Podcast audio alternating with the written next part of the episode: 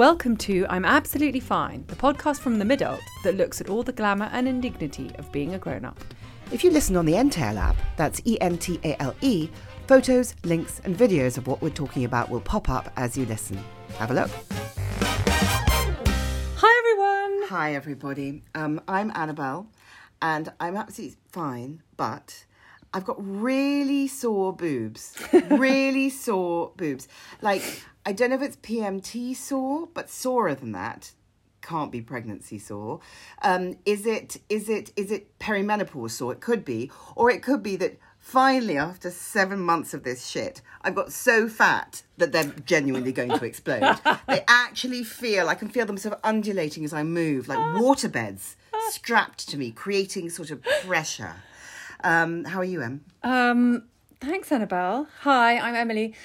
Um, I'm absolutely fine, except for I'm I'm absolutely not you're fine. not. I'm not fine at all. I think that I have reached a point where all of my sort of worst demons, things that I thought I had basically kind of put to bed are just coming back to haunt me and I feel absolutely devastated actually. They just want to remind you that you're their plaything and you can't get away with this. Yeah, I think they're just basically saying exactly, oh, you thought you had it licked, huh? Well, mm. let me tell you, let me show us what we can do, let me flex our muscle. And so I feel like I'm sort of under siege from, yeah. And I know they're just feelings and I know that they, this should too, this too shall pass. And I know, you Yeah, know. but remember how much emotional wear and tear we've all been through. Yeah, that's true. That's true. And I just don't feel like I've got the capacity to kind of fight them off in the way that I would normally. And all the old things are not working.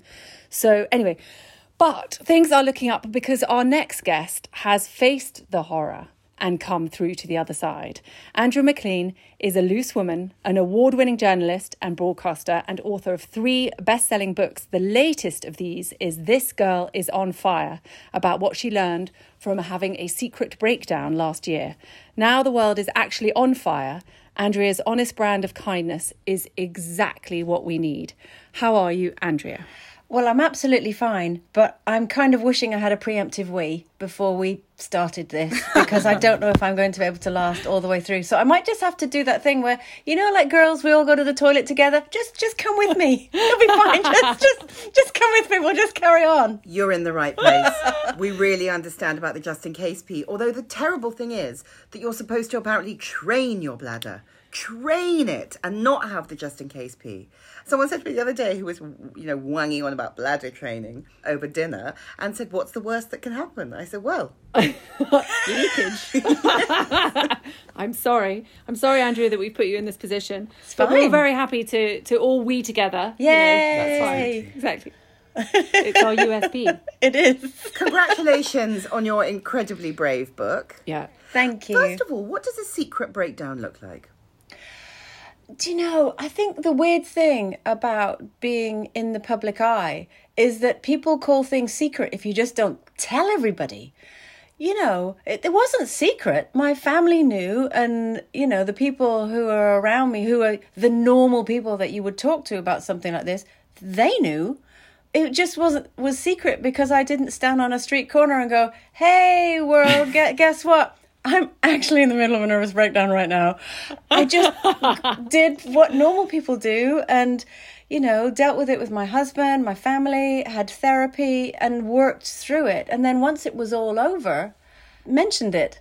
And that was it. So there was nothing sort of secretive about it. But there's this weird thing. It's like people in a secret romance or people secretly move house. They don't secretly move house. They just don't ring up a radio station and go breaking news this is happening in my life they're just normal people Secretly painted the living room farrow and ball black as exactly. Secretly had a sandwich. exactly Am I right in saying that really you sort of hit this rock bottom hard and fast when you were when you were recording Who Dares Wins? You were filming Who Dares Wins. yeah I, I would say you had to be quite insane to even do Who Dares Wins. you'd be right to say that I mean, how traumatic is it? It's a whole SAS shtick, right? Never sound more Yeah. Jewy. Never sounded more Jewy. um, well, carrying on with that theme, you have to have a fair amount of chutzpah to do it. Um, yes. You, oh my God, how insane do you have to be to do SS Who Dares Wins? If there is a scale of one to 10, you have to be a 15. And as I say in, in the book, I didn't go out looking to do this TV show. They came and knocked on my door, and, and I turned it down a few times because that's what sane people would do. And then they kept asking. And so I thought, maybe there's a reason why they keep coming back to me to ask me to do this. Maybe I'm because I'm no other just, bugger you know. would say yes. That's the reason.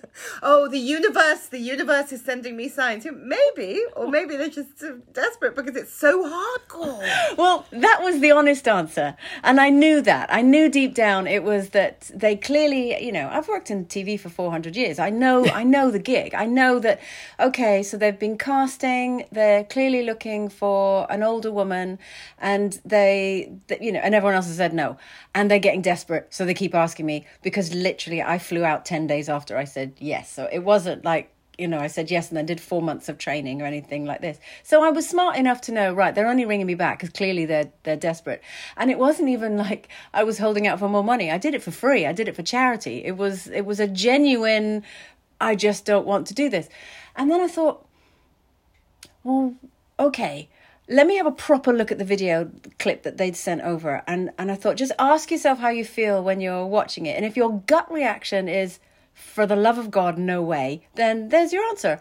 But so listen to your body and mind. How do you react? And I watched it and I thought, there was a little bit me that was excited and thought, they think I can do that? That's amazing. What if I can? Oh my gosh, that would be incredible. And I sort of rationalized it by thinking, well, I'm never going to win because I'm the clearly going to be the oldest person there, which I was, and at the time I was the the oldest female ever to take part in SAS Who Dares Wins. And so that helped make the decision because I thought I'm not pitting myself against anyone. I'm just curious to see how I'm going to get on. And that was my mindset. You know, people have asked me, oh, were you aware that maybe you were a bit fragile and that as you got pushed, you know, this would happen to you? The mental side of it didn't even enter my head. It was the physical brutality of it that I thought it's going to be hard and it's going to be cold and difficult and this sort of thing. But, you know, a lot of people who are in the public eye and do reality TV shows, like essentially SAS is, you know, if you're if you've been putting on a front, then there is a worry that maybe oh people see what you're really like. That didn't bother me because I thought I am what I'm really like, so that's fine. For me, the moment that it all went boom in my head took me as much by surprise as everybody else. I didn't expect it at all. And what was that moment? What were they doing to you at the time? Well, obviously every series is different and uh, for, for our series for the opening of it i mean we were so stupid. We kept thinking we were going to be abducted at any time. So we were literally like scuba doing it and thinking oh, this is the moment where they jump up the bushes. And then of course the moment and that was three days because we flew out to chile in south america and we were at altitude and it was cold. So we were high in the mountains there's snow around and this sort of thing. Um, of course the moment it did happen we were met by a group of people with microphones that they had to put on us, and we were like, "Oh my god, of course they're, they're gonna have to mic us up first." We'd be literally every everywhere we went, thinking like Kato and Inspector Clouseau was gonna come running out after us, and throw us to the ground. Um, so yeah, when the moment actually came, it was a bit like, "Oh, I've wasted three days of nervous energy." It's the cameraman going, "Excuse me, love, can you just lift your shirt up?" You're like, "Oh, okay." exactly. Yeah, but what they did to you, what Um, they did to you so- after that was pretty brutal, though. Yes, so they they we basically were driven to this place out in the middle of nowhere, and then they um they mic'd us up, and we were put, had bags put over, over our heads, and we were driven on this uh, on this boat in the in a lake and stuff, and then the boat kind of arrived, and then all hell broke loose, and literally you were grabbed by the scruff of the neck and shouted to get off and all this, and even though my head was going, it's fine, it's fine. It's a TV show. It's a TV show. They can't actually kill you. It's okay. my my other bit my head was going, oh my god, because it's really scary. And we got led along, and we haven't even met them yet.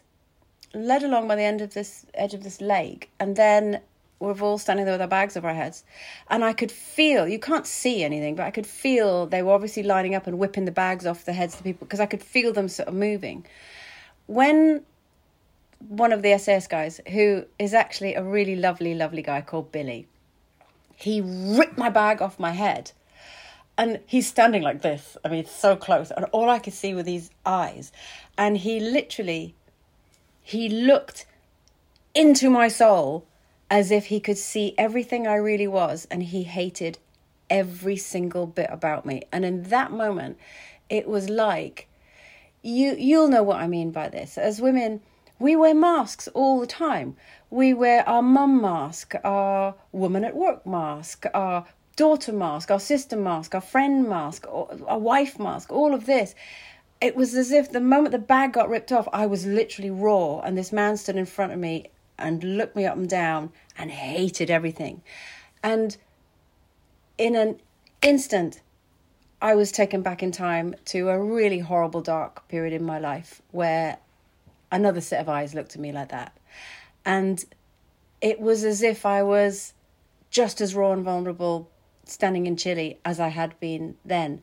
And even though, you know, it all happened so quickly, and then he went on to the next person, and then next thing we're being asked to jump in the lake and then fall backwards out of a helicopter. It all happened within minutes my brain psychologically was, I think, in shock because we've all done this. You've experienced things in your in your life. Some people, unfortunately, and I unfortunately am one of those, you experience more traumatic things than others, and you put them in a box when you're not dealing with them anymore, and you put them in a box and you bury them in the garden, and you don't want to look at them anymore, and then all of a sudden, out of nowhere, that box flips open and it was all there. And it was i felt so raw completely raw. It was as if every nerve had been severed. So what i was reacting to wasn't actually what was happening then and there which was bad enough.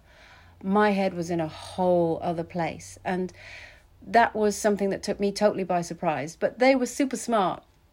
Because they're trained for this kind of thing because they're the SAS and they recognized right away that something else was going on. So I got pulled to the side and um, spoken to, and essentially what they're what they're trying to do is break you down and put you back together again. You know, the others lasted longer than 0.1 second, which is what I did, which just goes to show I'm never joining the special services because clearly I break really really fast.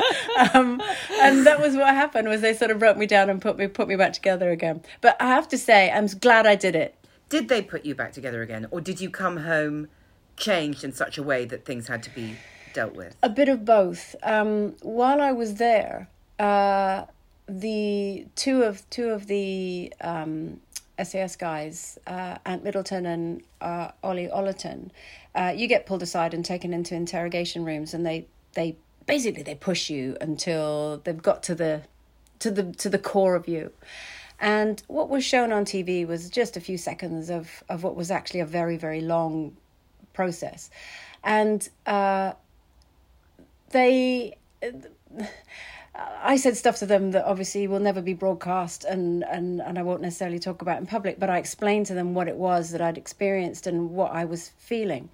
And and I this is what I talk about in the book is that in that moment the atmosphere in the room changed and it went from them wanting to break me down to explaining that now, whenever they shouted at me, they wanted me to react. They really wanted me to to take all that fear and the whole thing of making myself small. Don't don't, and I call it in the book. Don't wake the beast. Don't wake the beast. Actually, stand up really tall. And and and Ant was, you know, I want I want to see you get angry with me. I want to see you push back and the more you do, the more proud of you I'm going to be. So I am going to keep yelling at you, but know that I'm doing it to help you. And you know, it was strange because he was still shouting and swearing at me, "Come on, number 4," and all this sort of stuff. But I almost wanted to make him proud of me. I mean, clearly I'd be a rubbish spy. I break within a minute and then I get Stockholm syndrome. within a day. I want them to like me. What was great was actually you and, and this is what I mean by you you were you were right on on both accounts in that they did help me realize that I'm I'm a lot tougher than I think because I kept I just kept going. I could have I I don't know how much longer I could have kept going for. I actually got hypothermia, and that was why I ended up leaving. Um, hey ho, um, but what happened was I came back, and I, you know, I'm a I'm an elder daughter. I'm a I'm a you know, I was a school prefect. I'm a I'm one of life's copers. I'm very neat and tidy. And I came back and thought, well, that was really hard, but that's done now. But on the day that it finished for me, I rang home to tell everyone, you know, I'm alive, I've survived.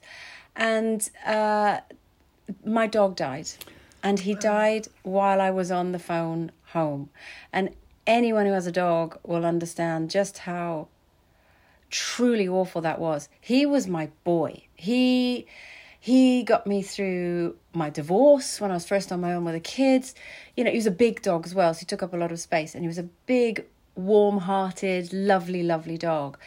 And not only was it traumatic that I'm ringing home and I can hear the kids crying and, and Nick was upset and uh, you can't do anything, you're powerless. But when I arrived back, you know, and I'm I'm battered and bruised and my hands were all cut and all this and all you want to do is come home to your familiar surroundings and that weird thing if you open the front door and it was deathly quiet, no pun intended. The dog's not running towards you. His bowls were gone and um I genuinely think that played a big part of it. So, you know, nothing was the same again. My reality had shifted. And I went back to work and was trying to just snap back into old ways. And I couldn't. It was like I'd taken all this stuff out of you know, like when you unpack a sleeping bag and you can never get it back into the bag again? it was like I was yes. trying to get me back in this bag and there were bits sticking out. I couldn't hell. get it all back in it again. fitted in here 10 minutes ago. I know, in that tiny, like, That's exactly sort of vacuum packed way, and you're like, this is a conspiracy. Machines have done this. Fuck off. oh, it's so hard. So, I mean... were you feeling, were you, were you able to keep going?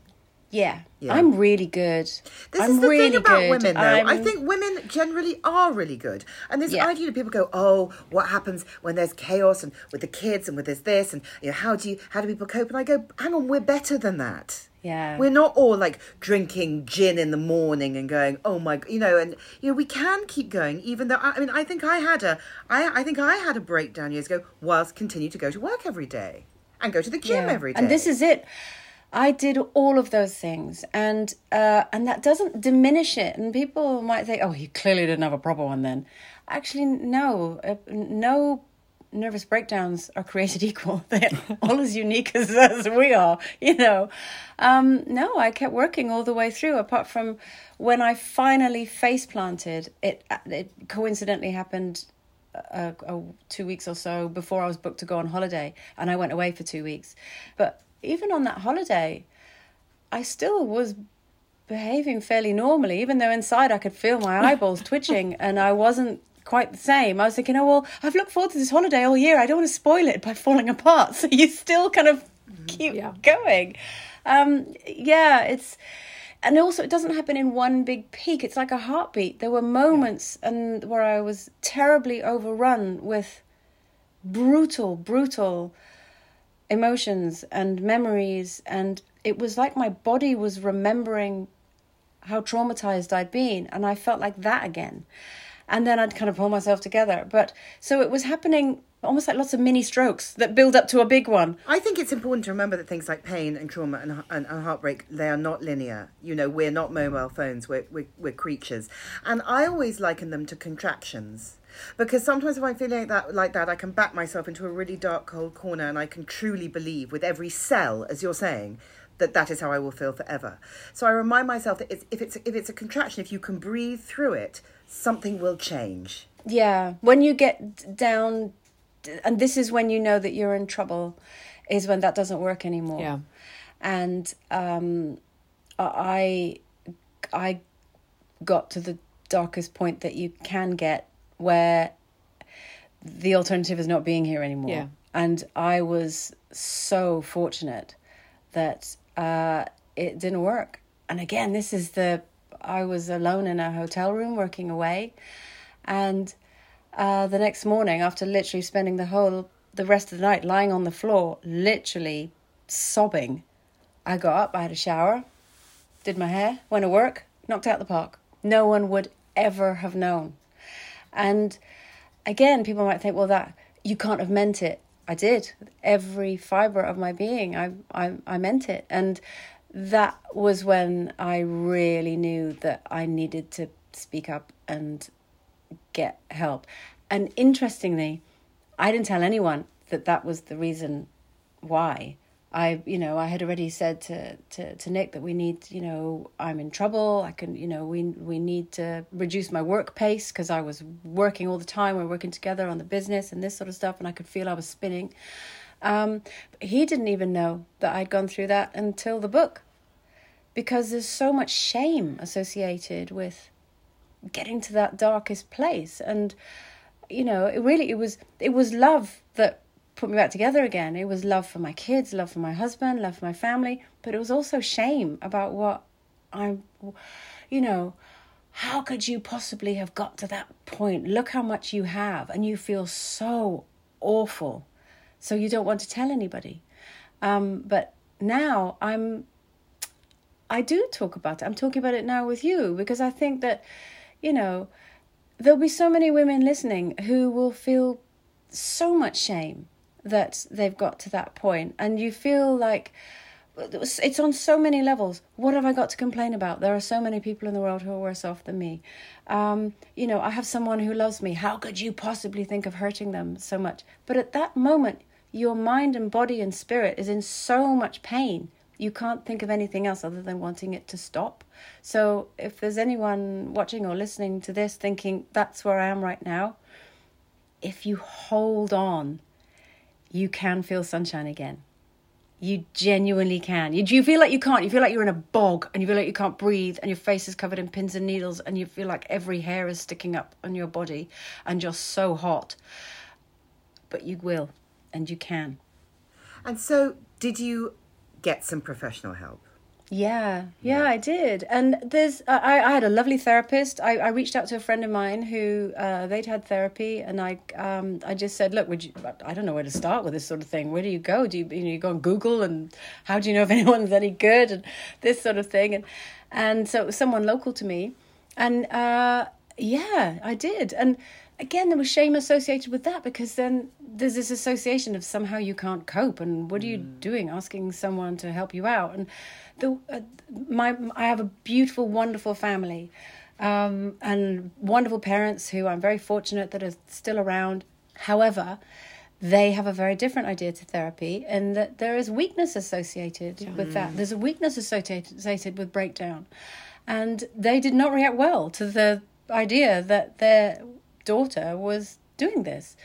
Um, I told them three quarters of the way through all, oh, by the way, just to let you know, I'm I'm actually having therapy at the moment. What? You? Why? Why? What's going on? And I didn't I didn't tell them the sort of full thing. They had sadly had to read about it in the book. um, I just gave it to them. Went there you go. There it is, all neatly, neatly exactly. uh, packaged. And now you can't tell but, us um, anything more about that's it. That's why I think it's. I know, yeah, but that's why I think it's important to for for someone like me to to be open about it. You know, the fact that you said right at the start, I had a secret breakdown. Even the, the, the word itself is it's it's funny and we were joking about it but people do keep it a secret yeah. and i'm not saying you know you go to tesco's and as they're going bloop bloop how are you today actually i'm really not great it doesn't mean telling everybody however you know one one thing i would say is like now if i'm tired and feeling overwhelmed i go i'm not feeling really very good and i'm I'm going to bed. No, but as, I'm, as you say, you guys are going to have to cope without me. I'm going to bed. It's not about telling everybody, but it is about telling somebody. Yeah. Because shame, shame is an isolator, and if you if you put things out in the light, shame can't touch it. It shame flourishes in the dark and the murk, and it tells you that you are the problem. Yeah.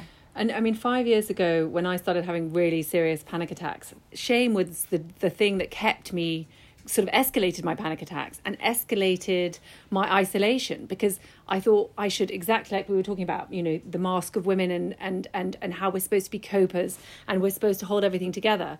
And it it took me such a long time. By that point, I was hearing voices. I was unraveling so badly, and um, so I, you know, I had a lot of identification with what you were saying. But then, so this last week, you know, I've been incredibly unhappy, and I feel like that I feel very ashamed for saying it.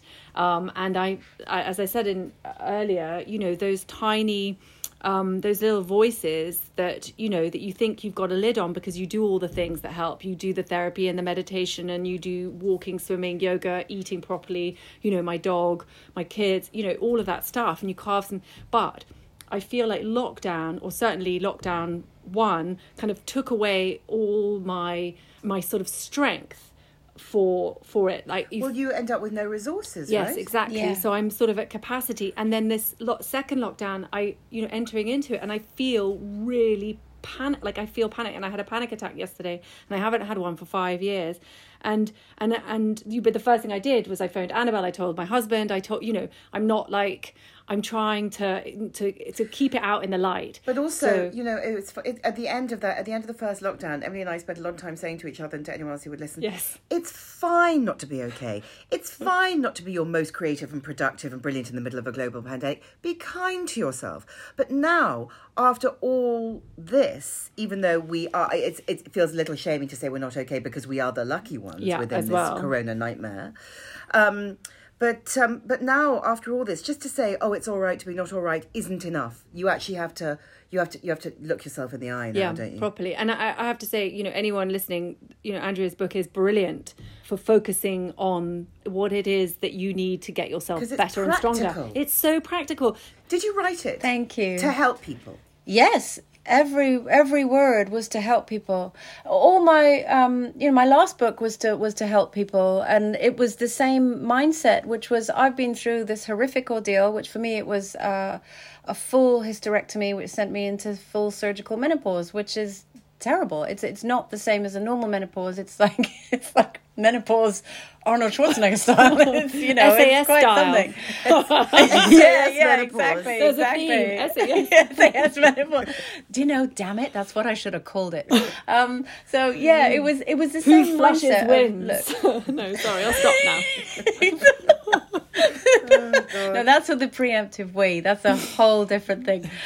Um, but it it was the same mindset of look, I've been through this this thing which really isn't great, but I've I've investigated it. I uh, uh, got ex- expert advice.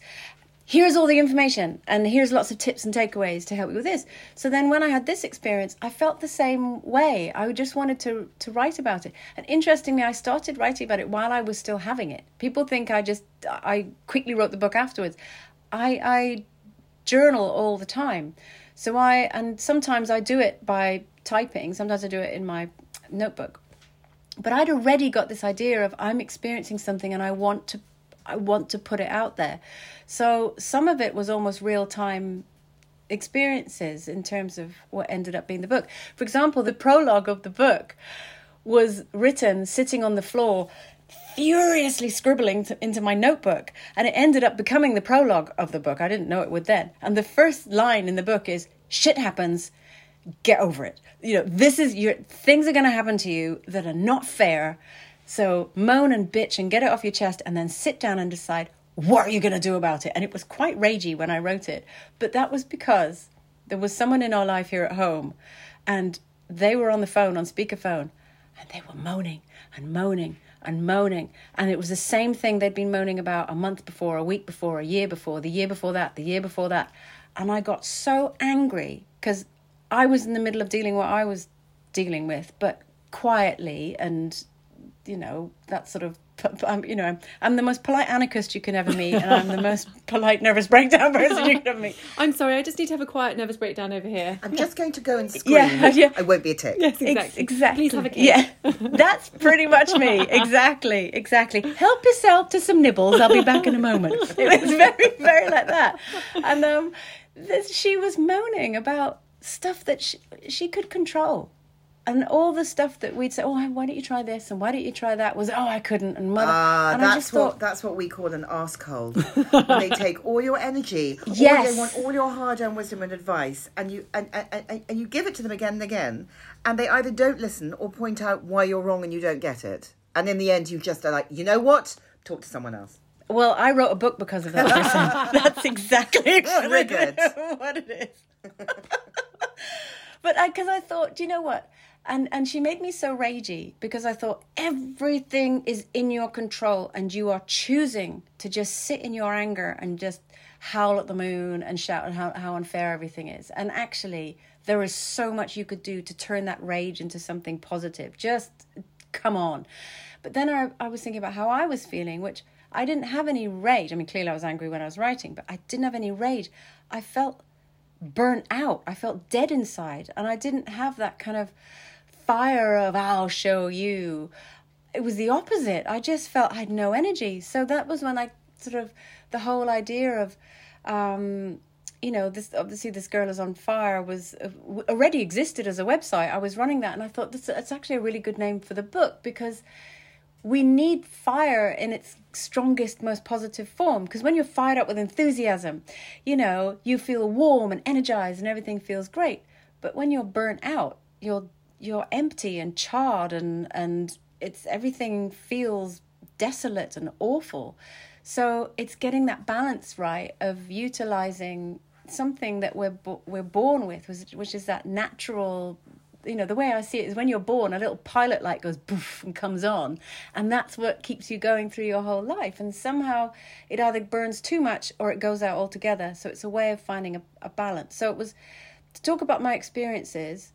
Uh, give lots and lots of stories and examples because I think that we all learn better through stories, whether they're horrific stories, um, which makes you go, oh my God, I had no idea, or I can't wait to share that. That's the best bit of gossip I've ever heard because that's tragic, like we do because we're horrible deep down. I love that bit um, when you talk about your career and you say, No, I got there because I worked my butt off and I'm really great. And then you go, No, actually, um, I changed that to good.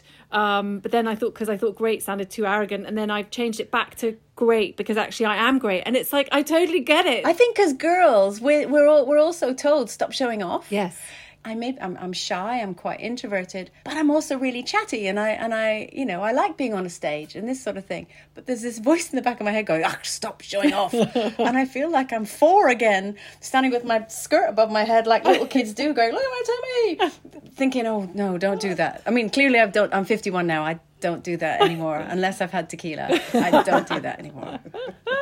It's funny. It's just, it's more of the masks I mean, I certainly have spent, you know, my entire adult life preparing to walk into that room, putting on my suit of armour, clanking through the door and wondering why no one can see me. Why can't you see me? I'm here. This is me. But actually, I'm wearing this terrifying sort of, you know, shell on the outside to try and protect. Um, and we all have our different versions of that, whether it's showing our knickers or wearing the armour or you know, or being unable to say, or being able to unable to take a compliment. Yeah, or just apologize, like me, just apologizing for being. Apologizing, You know, I'm so yeah. sorry I'm here. I'm so sorry you're wet, cold, don't have enough food, need to pee. You know, or you know, I'm so sorry I'm speaking to you. Whatever. Yes. It's like that thing. I know. I know. Yeah. I know it's it is hard. So tell us about um, the mission of this girl is on fire, the business. Oh my goodness! Well, and again, I, I talk in the in the book about how even running a business, I'm I'm I'd never run a business before. And Nick keeps saying to me, Yes, you have. You have been self employed for 26 years.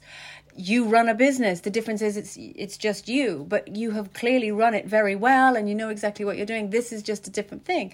So setting up this girls on fire, first of all, it came about just through it was from my last book. I literally typed the end and then thought, I don't want it to finish. I want to keep the conversation going. So we we we set up this website. We called it "This Girl's on Fire" because we thought, you know, it's a sort of it's a funny name. This girl's on fire. Clearly, I'm not a girl. I'm a grown woman, and I get a bit hot sometimes. So it's there was like a little play on words, and then it just grew and grew and grew, and totally organically. And it went from being this little blog that we literally Nick set it up on my laptop, and it was just ways of I asked friends to write articles for me, and then all of a sudden, literally journalists from the Telegraph and Marie Claire and this were getting in touch with me, going, "I love your site. Can I write for you?" Yeah, brilliant.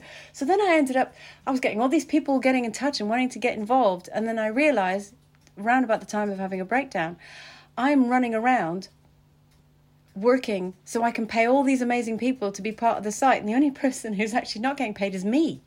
This is not making any business sense at all. So it was like needle off a record scratch.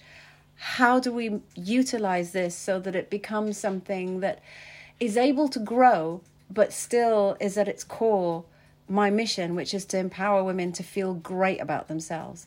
And so we came up with this great idea, which is to support female entrepreneurs. So now, what this Girl is on Fire does is basically at the moment we, we're running a marketplace where female entrepreneurs, and by that I mean any woman who's ever come up with a business idea and made something and sold it, you are an entrepreneur. It's not just people who have multi million, it's not just um, the Spanx lady, who's Sara Blakely. It's not just people like that. It's anyone who's come up with a business idea and made something and sold it. You are an entrepreneur, and it's giving them a voice and a platform. So basically, this girl is on fire supports women in business supporting women. So we sell uh, products made by women, even if say the products themselves aren't necessarily made. They've been invented by by women and put together by by women. And what's so exciting is that's been running now for seven months or so. In the next few weeks, we're now switching it up a gear as well. This is something we've been working on through lockdown, where we're launching a membership site, which really came off the back of my book because the response has been so genuinely overwhelming. And some of it has been heartbreaking. Uh, some of it has just made me go, yes, because women have got in touch going, that's it. I've read your book. I've left him. And I'm like, oh my gosh, that's not necessarily what I meant, but okay. I think that's great. Um, or they've emailed me to say, um, because of your book, I'm on fire.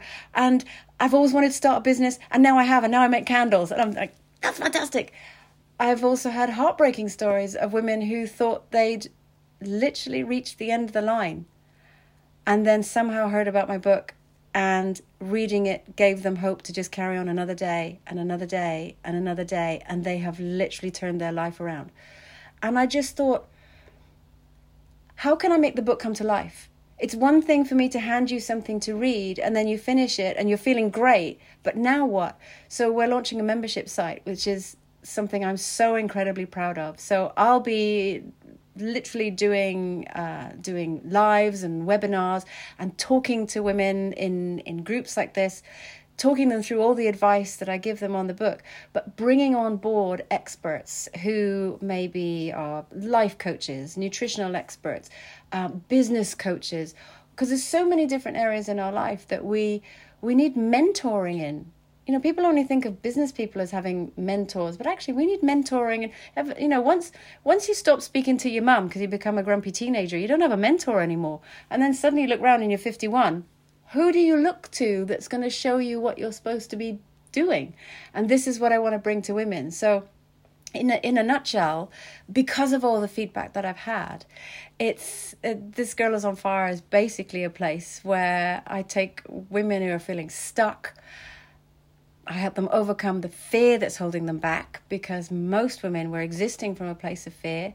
I give them the, the confidence that they that they're lacking. I give them the support that they need, and basically what I'm so excited about is I then release them into the wild, feeling confident and able to choose a life they love rather than doing what we all do is we kind of look around and realize how how did I end up here? I didn't actually choose this. This is just where I found yeah, myself. it's a bit tight and it doesn't fit, and I, and I, you know, I don't, I don't like it, and you know, it, yeah. it, Even if it's something you chose years Yeah. ago, and then you realize actually this isn't what I wanted after all. This isn't working for me, but I don't know what to do now.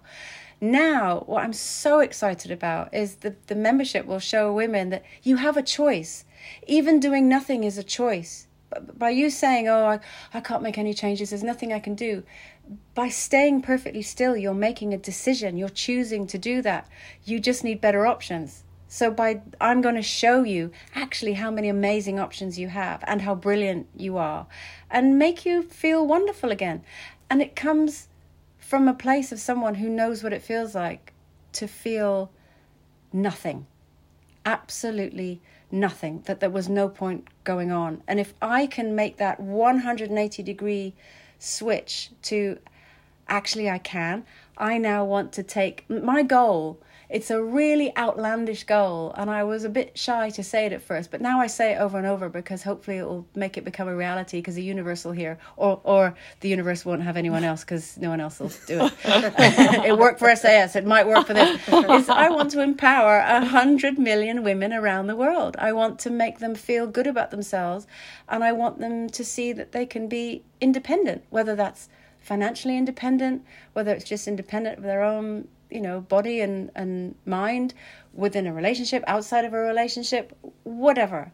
But just to re- to remind us all that we can, we don't think we can, but we can't. You know, and what you listening to you talking about your panic attacks, I totally understand what you mean. You, it's especially right now. The world feels like it's going mad. And interestingly, I had a terrible week last week where I felt overwhelmed by it all, and I had to take to my bed. My skin started hurting, my throat was hurting, my head was hurting, and I realized actually that was overwhelm. It wasn't. It wasn't coronavirus. I was fine. It was just my body was reacting physically to mentally to what is so overwhelming right now. The world is closing in. The world is going mad. Every time you switch on the news, there are terrible things happening. And I was able to stop, regroup, put myself back together again, and remind myself that actually stop looking at the bigger picture, look at the small picture. What can I control within my life right now? And and, and I realized actually what I need to start with is what's in here. Because you can go for your walks with the dog, and you can, well, you can't even go to the gym now because the blooming gyms are closed. You know, all our normal outlets. So actually, we need to start with our head Yeah. and we need to find some space in there. And I, I, I know it sounds really, you know, I don't know what the word is. That's polite. I want to say wanky, but I don't Say know. if. I- Say how wanky. Say that. wanky. Wanky's fine. Do you know? I think I think when you get old and you're a bit bruised, you embrace the wank, as it were. And yes, meditation meditation is not going to do you any fucking harm, is it? It might really change everything. You know, there. Yeah. Uh, but the, you know, it's one of those things. If you don't start, you never know. But also, as well, people have a weird idea about meditation that, and I embrace all of it because I actually really do enjoy it. And I find it very powerful and centering experience for me. But that's just me. But sometimes I can be on a walk and I can feel a panic attack coming. And uh, or I can be sitting outside having a cup of coffee, and the world is lovely. The sun is shining. I'm having a cup of coffee, and I can feel I can feel it coming. And you know, half my brain's going, "What the hell? You're literally sitting here having a cup of coffee. Why are you afraid?" And the other half's going, "I don't know, but I can, I can, I can feel it. It's starting to build up." And the one trick that really, really works, and I urge everybody listening to try this, and it is a form of meditation. I've done it while walking the dog. You literally, you look around and you just say to yourself, "Name five things I can see." and your eyes will go, I don't know, a tree, the road, a blue car, another dog, a this, and then you you name five things I can I can hear: uh, traffic, th- a bird, an airplane, um, that blooming dog barking. Then, so it's basically what I can see, what I can hear, what I can smell, feel, and taste. Sometimes you can't taste anything because you're just walking the dog. that in itself is meditation because what you're doing is you're being fully present with where you are, and your your brain is like a crazy toddler that has eaten too many Smarties or Haribo or whatever, and it's running around in your head. And what you need to do, just like you do with a crazy toddler, is to go, Look at that bus. Look at Isn't that funny? That's so funny. Look at what that dog's doing. And your brain will go, What, what, what, what funny thing? And that's literally all you're doing. And by giving it something to do, people think meditating is sitting doing nothing. It's not. It's actually giving your brain something to do that doesn't involve running around going, ah, Mm. like a toddler. And also particularly during lockdown, because during lockdown, when your brain betrays you and gets really badly behaved, it's quite hard to find to find an interesting piece of stimulus mm. to reset it. It's not just going to happen to you because you're not out in the world so much unless you're walking the dog. So you have to find these little exercises. Yeah. Yeah, absolutely. And I call it my lizard brain, but it's I just have to keep remembering that what it's telling me, it, it, you know, that it it fires thousands of thoughts a day, and I am just hooking down the one negative one, and I have to just let it. You know, I know it's going to pass. This too shall pass. I just have to remember that this is it. You know, it is going to be okay in the end. If it's not okay, it's not the end. Yes. Just tell myself over and over again. Yeah. You know, All of those things. That just just to just to help me kind of travel through. And you know i feel lucky because i've had a lot of therapy and i've had a lot of a lot of support you know.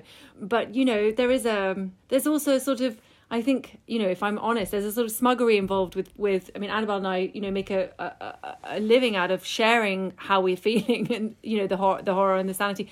But sometimes that's with the understanding that we know and are in control of it. So oh, look how far we've come. yes, exactly. We can show what like crazy assholes we are Yeah, yeah, because yeah. we're okay. And- Yeah. until until this, you know, you, have panic attacks, I completely stop sleeping, Yeah. cry all day, And you know, whatever it might be. And then we're like, oh my god, we are actually those crazy assholes still. Well, you know, keeping it fresh, Anne. But aren't, but aren't we all? Yes. Aren't we all? you know, underneath it all, and we're just pretending Yes. and Yes, it's smiling. Called, I call it the inner savage. Yes, that's it. That's exactly right. My savage is literally running around. My inner child is like howling. Everyone, you, you know, when Everyone's you said, howling. When you said your brain was like a toddler and needs to be distracted, that's exactly, exactly what it is. Anyway, Well, try it. yes, I am. I'm going to try. I'm going to try it all. Um, thank you for being so brave and Oh. funny and brilliant and honest I know about your not so secret breakdown. Yes, exactly. It's not secret at all. no. Nobody. I feel like when I went, what was interesting about the, it was the just the I the idea that you could, and I've been there as well, where you literally go to the darkest point, the point where you're down, and then you lit, you put your face on and you walk out, and nobody would know what is going on inside, and you know that's the thing. So. And I think uh, you know, I'm sure you a lot of people would look at you and go, "But wait, hold on, she's on TV. She's got all Oh, this she's stuff. all shiny. She's so beautiful and she she understand you know and you know it's that that thing that you put up that one puts out and so yeah it is you know it is not a big secret that we are all love mad the idea that one day we'll turn on the TV and we'll see someone sitting there and her tights will be ripped. There'll be a false eyelash hanging off. She'll be like, oh, hang on, that doesn't look right. and that would be a, yes, that would be a flaunting her nervous breakdown in the Daily Mail. But, exactly Um, there That she it is, would be Andrea McLean flaunts flaunts her She's- curves and she's- nervous breakdown. flaunting Well, her I can figure tell you if if it breakdown. makes you feel if it makes you feel any better. When I mean, what I one of the things I have done when I was at the height of after I had my hysterectomy and you know full blown surgical menopause, um, basically what that meant was I was having hot flushes just out of nowhere, and I can remember you know, sitting on live TV, and I had sanitary towels underneath each armpit, and basically most of my body was covered in some kind of sanitary towel. And we would get to the ad breaks, and I would literally go, and we'll be right back after this. And then literally, the wardrobe people would come on like I was a Formula One car, and instead of tires, they had Always Ultra, and literally they'd dive into my armpits, rip off the sanitary towel, put it back in again, and then out. And it was literally like a Formula One pit. And then I'd go, Welcome back. so you just didn't see it, that's all. Oh, I wish someone would show that. I know. Somewhere. it would be so good oh honestly I've I've absolutely loved it it has given me so much and it, you know how sometimes you know scheduling and whatever just all everything happened at the right time Yeah. for me I read anyway today, yes, there, there, there are various things you're not meant to say to people with depression or anxiety. And one of them is everything happens for a reason. yeah. That's very funny. Sorry. Okay. But it uh, genuinely did because we were we were supposed to speak ages ago, Ages ago. Oh, and then it just didn't quite work out, and then actually it's worked out for the for the better. And here we which go. I, I. I, I still think you're insane to have done SAS Who Dares Wins. I'm very delighted you're right. and grateful that you did it Yes. because we've got your book from it. Yeah. And thank you so much. And please, will you come back and talk to us again when this girl is on fire? Anytime. I mean, it, you don't even have to have helped a hundred million women. You know, maybe, you know, Okay, a hundred thousand. even even just a village. yeah, exactly. just, just two. When you've helped two women, you can come and tell us about it. Yay! Okay, You've already helped a lot more than that. Yeah. absolutely. Andrea McLean, you're an absolute sensation. Yeah. Thank, you so, much. Thank you. You've been listening to Annabel Rivkin and Emilie McMeekan of The Midult. Our book, I'm Absolutely Fine, is out now. If you like what you hear, please rate, review, and subscribe. And we'll just leave you with this thought. Today, I'm wearing a beautiful shade of I didn't sleep last night, so don't push it.